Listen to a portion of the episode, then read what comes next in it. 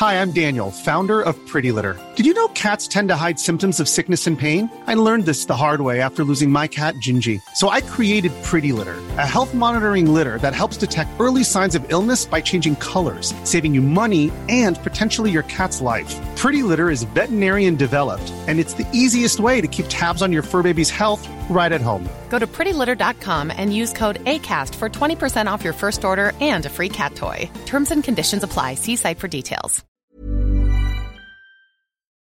From the city that brought you some of the world's most important discoveries and the Sinclair C5, this is the Cambridge Science Festival podcast. This is the second episode of the Cambridge Science Festival podcast, and I'm Azzy Katiri from The Naked Scientists. In this episode, Carol Vorderman joins us to talk naked science. They decided that to be steam propelled would be far too dangerous, so they put a mini jet engine inside the sheep instead. Ben Valsler finds out if you really do prefer your science funny signed up. Oh, yes. so it's nice to see a light-hearted approach in something like this. Oh, yeah, definitely. Having done a PhD, people take it much too seriously. Sabina Miknovich talks to a young explorer about their DNA. DNA is basically you. You can't you can't really make another one of yourself without DNA. And we'll also reveal what makes a patent official do this. I'm horny! Come and get it, ladies!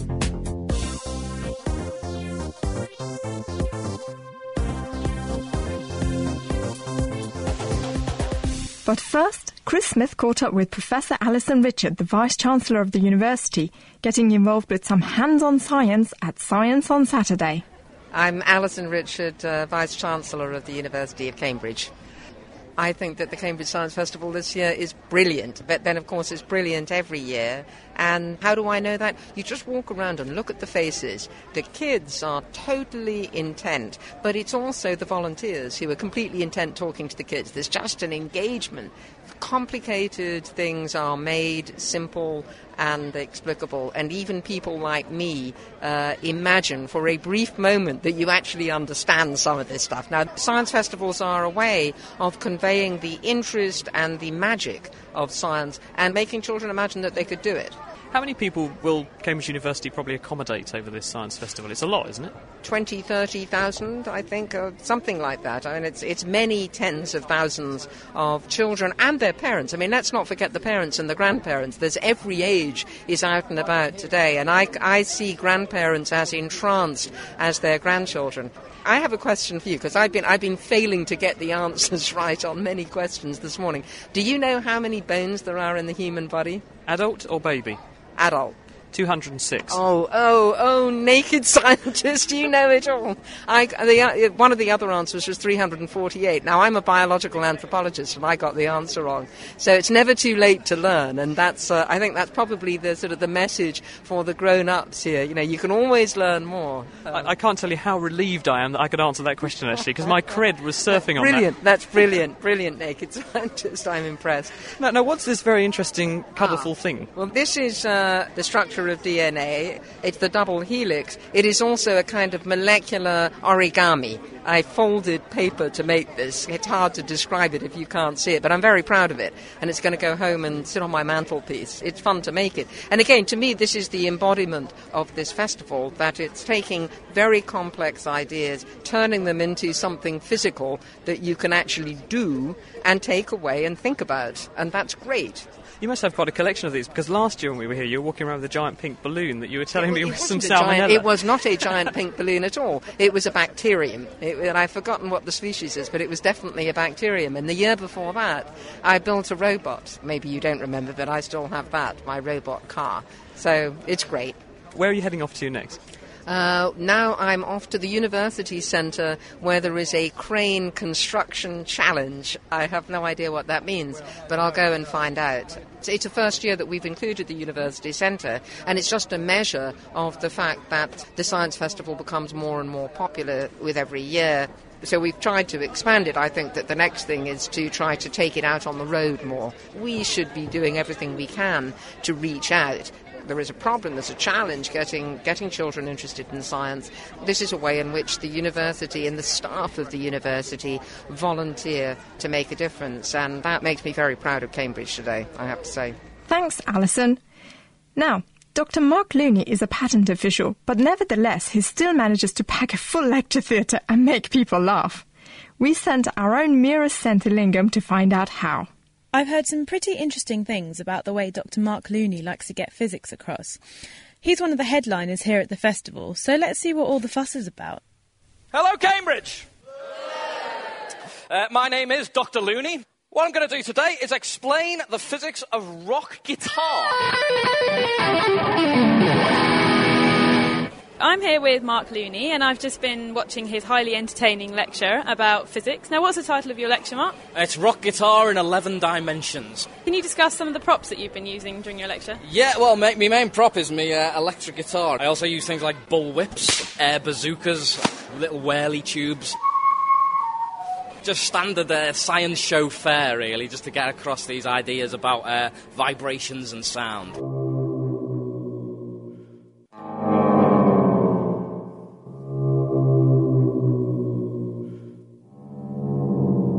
The mating song of the blue whale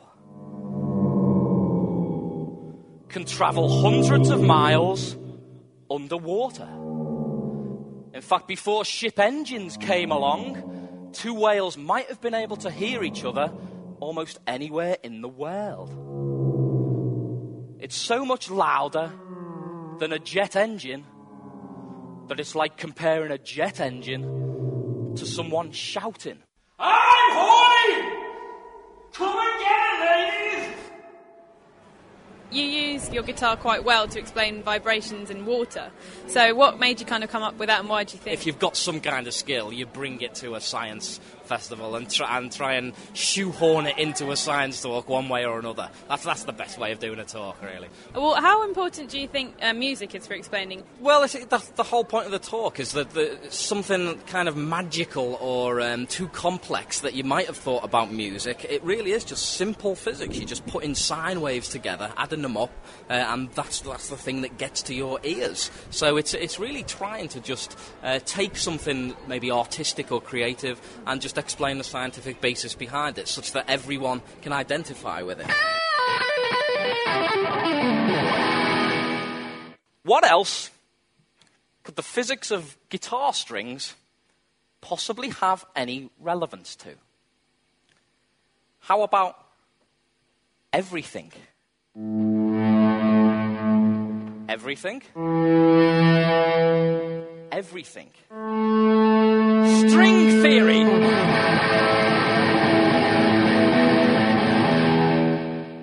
The theory that all the particles in the universe are the different harmonics of the same tiny strings.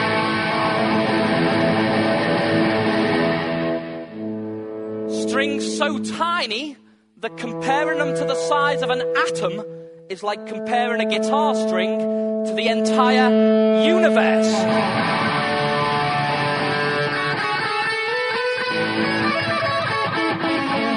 It could be that the universe is made of music. Or it could be a load of bollocks, I don't know. Why do you think it's important to encourage people to get interested in science now? Well, people say I'm passionate about science, but I, I, don't know whether I am or not. It just seems obvious to me to try and explain uh, your place in the world, explain your existence, even. That's, uh, I, mean, I, mean, it's important for all kinds of other ways because science uh, helps us increase our health and our wealth. So there's all these bonuses. But science isn't just about making better washing machines or tellies or that. It's about it's it's primarily an intellectual pursuit to try and explain the world and your place in it. So whilst some people get scared about all these revelations, you think it's more important to actually know. Ignorance isn't bliss. It might be, uh, yeah, it might be scary to cast aside some uh, long-held, uh, deep assumptions, but uh, I think people, when you when you really get to it, people like having their world changed. It's scary to start with, but ultimately it does make you it makes you a more rounded person. I'm Dr. Lewney. Thank you, Cambridge.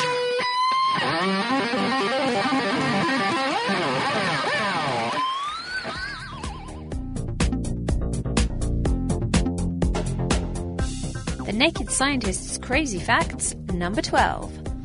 Did you know the call of the humpback whale is louder than Concorde?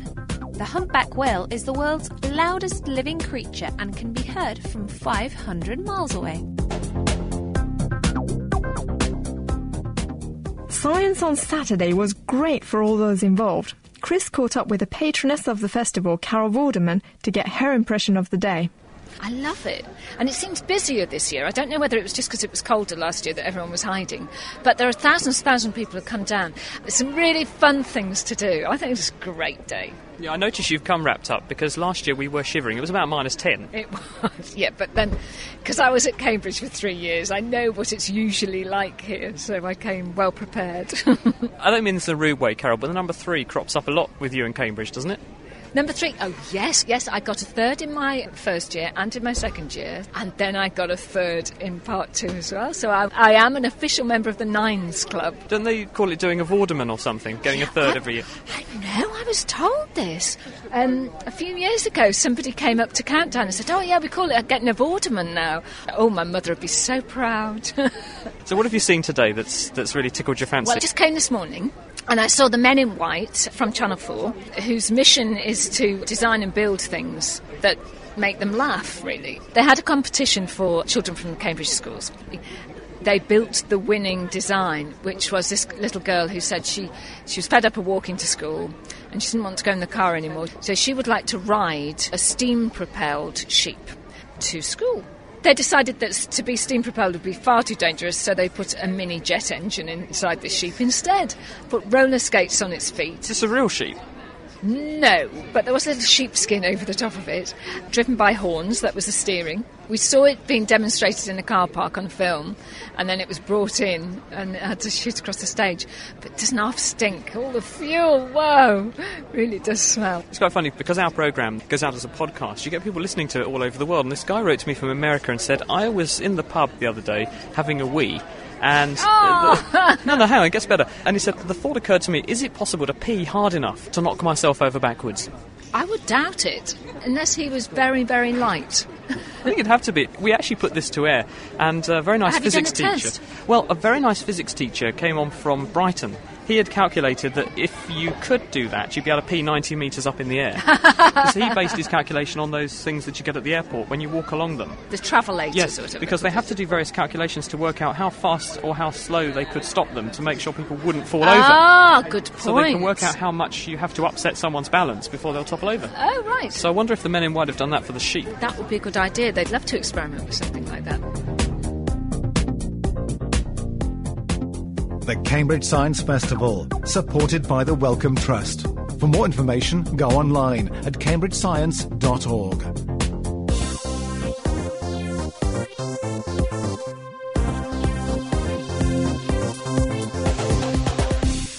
One of the aims of the festival is to make science accessible for the younger generation, so there are loads of hands-on experiments to let children have fun while learning. We sent our own Sabina Miknovic to one of these events to find out about bottling DNA. I'm in the biology zone where there's lots of interesting stands. The first one I'm going to have a look at is one where you get to extract your own DNA and take it home with you. And I've got Ashley with me who's going to tell me a bit about what you do on the stand. We're trying to kind of bring science to the public and make it a more comprehensible thing for for especially children. DNA and genes are really hard for little kids to understand because they can't see anything, it's just pictures. So we have them do cheek swabs so we can extract cells. And then when we break open the cells, so then eventually we can precipitate the DNA so you can see it. So it brings uh, the, the principle of double helix and how genes make you into a more viewable form. What's your name? I am called Charlotte and I'm nine. And uh, you've been on this stand here extracting your DNA. Yeah. And why did you want to do that? Because I wanted to see the little strands of my DNA. Tell me a bit about your DNA. There's uh, one little strand which is about one centimetre long. Oh, wow. And it's completely clear. Have you learned anything about DNA and what it does, what it is? Uh, well, I've learnt that it is very small and that DNA is basically you. You can't you can't really make another one of yourself without DNA. Simon, aged eight. You've been on this stand extracting your DNA. Yeah. What have you done so far? I've made one of them, but it fell over before I put on the lid. Oh dear. Are you going to have another go? Yeah. Brilliant. And uh, what have you learnt about DNA? It's everywhere. In people's bodies, animals, plants, almost everywhere that lives. Did you know that the Cambridge Science Festival is the largest free science festival in the UK? Over 20,000 people are expected to come to 115 events in 45 locations over two weeks. There are 100 event coordinators involved, relying on 1,000 volunteers to run all these fun activities, and we cover everything from archaeology to zoology. Now, how do you like your science? Hard boiled or funny side up? We sent Ben Valsler to meet Marc Abrahams. He's a Guardian columnist and also the host to the Ig Nobel Award ceremony. He definitely likes his running. Most prizes are for the very best of something or the very worst of something. Best or worst doesn't matter for the Ig Nobel Prizes. Important or worthless, that too doesn't matter. All that matters is you've done something that first makes people laugh and then make them think. Why is it that you've decided to come to see the Ig Nobel Prize show? Uh, we've actually seen it before um, a couple of years ago, and we were really entertained, so we wanted to come and see it again, see if there's anything new. Uh, because I believe it could be quite amusing. Yeah, I think the, yes, the idea of joke science is is appealing to me. Yes, yes. So I'm looking forward to this. Yeah. The Ig Nobel Prizes are given every year. We started doing this in 1991. We give 10 of these a year. Now, because it's an awards ceremony, there are lots of people who have to give speeches. They're always asked to keep it very short, but everyone has a few extra things they want to say, and before you know it, it's the next day and somebody's still talking. We used to have that problem, but we don't anymore. We solved it with something we call Miss Sweetie Poo. She's a really cute eight year old girl. Whenever Miss Sweetie Poo feels that someone has talked long enough, she walks all the way across the stage up to the person who's at the microphone and she says to that person, Please stop. I'm bored. Please stop. I'm bored. Please stop. I'm bored. Please stop. I'm bored. And it works. Do you think we're a bit too serious about science? Yeah, I think we are quite a bit of the time. I think this is a good example of how it should be. Oh, yes. So it's nice to see a light-hearted approach in something like this. Oh, yeah, definitely. Having done a PhD, people take it much too seriously. And now, very quickly, here's a look at the most recent Ig Nobel Prize winners. The Ornithology Prize was awarded to Ivan Schwab and the late Philip May for exploring and explaining why woodpeckers don't get headaches. The Ig Nobel Peace Prize, which some consider the most prestigious of the Ig Nobel Prizes, was awarded to Howard Stapleton of Merthyr Tydfil for inventing an electromechanical teenager repellent. It's a machine that makes annoying, high pitched noise that can be heard by teenagers, but probably not by older people. He was honored for a double achievement. The second part was to take that same technology and sell it to teenagers in the form of telephone ringtones. So the teenagers can take their telephones to school and receive telephone calls without their teachers being aware of it. The Ig Nobel Mathematics Prize was awarded to Nic Svenson and Piers Barnes for calculating how many photographs you ought to take with a group of people so that nobody's eyes are closed. The Ig Nobel Literature Prize was awarded to Daniel Oppenheimer for his report called Consequences of Erudite Vernacular Utilized Irrespective of Necessity Problems with Using Long Words Needlessly. The Ig Nobel Medicine Prize was awarded to Dr. Francis Fesmire of Tennessee for his medical case report called Termination of Intractable Hiccups with Digital Rectal Massage. Is there anyone here who needs this concept clarified? Is there anyone here who has hiccups at the moment?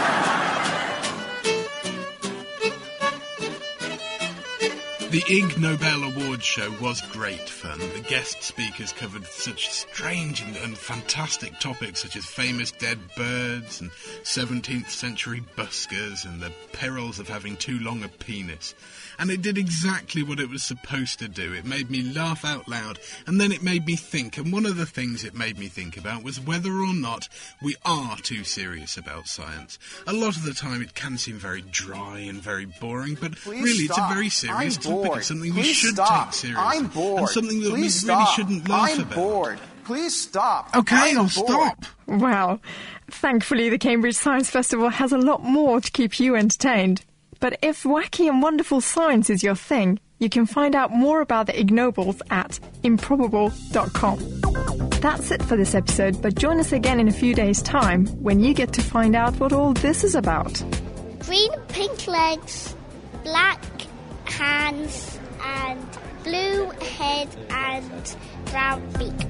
In the meantime, you can find out more about the festival at cambridgescience.org. Big thank you to all of our contributors the Naked Scientist team Ben Valsler, Sabina Miknovich, Meera Senthilingam, Dave Ansell, and Anna Lacey, and to the Wellcome Trust for their support. This program was produced and presented by me, Azzy Katiri, and the editor was Chris Smith.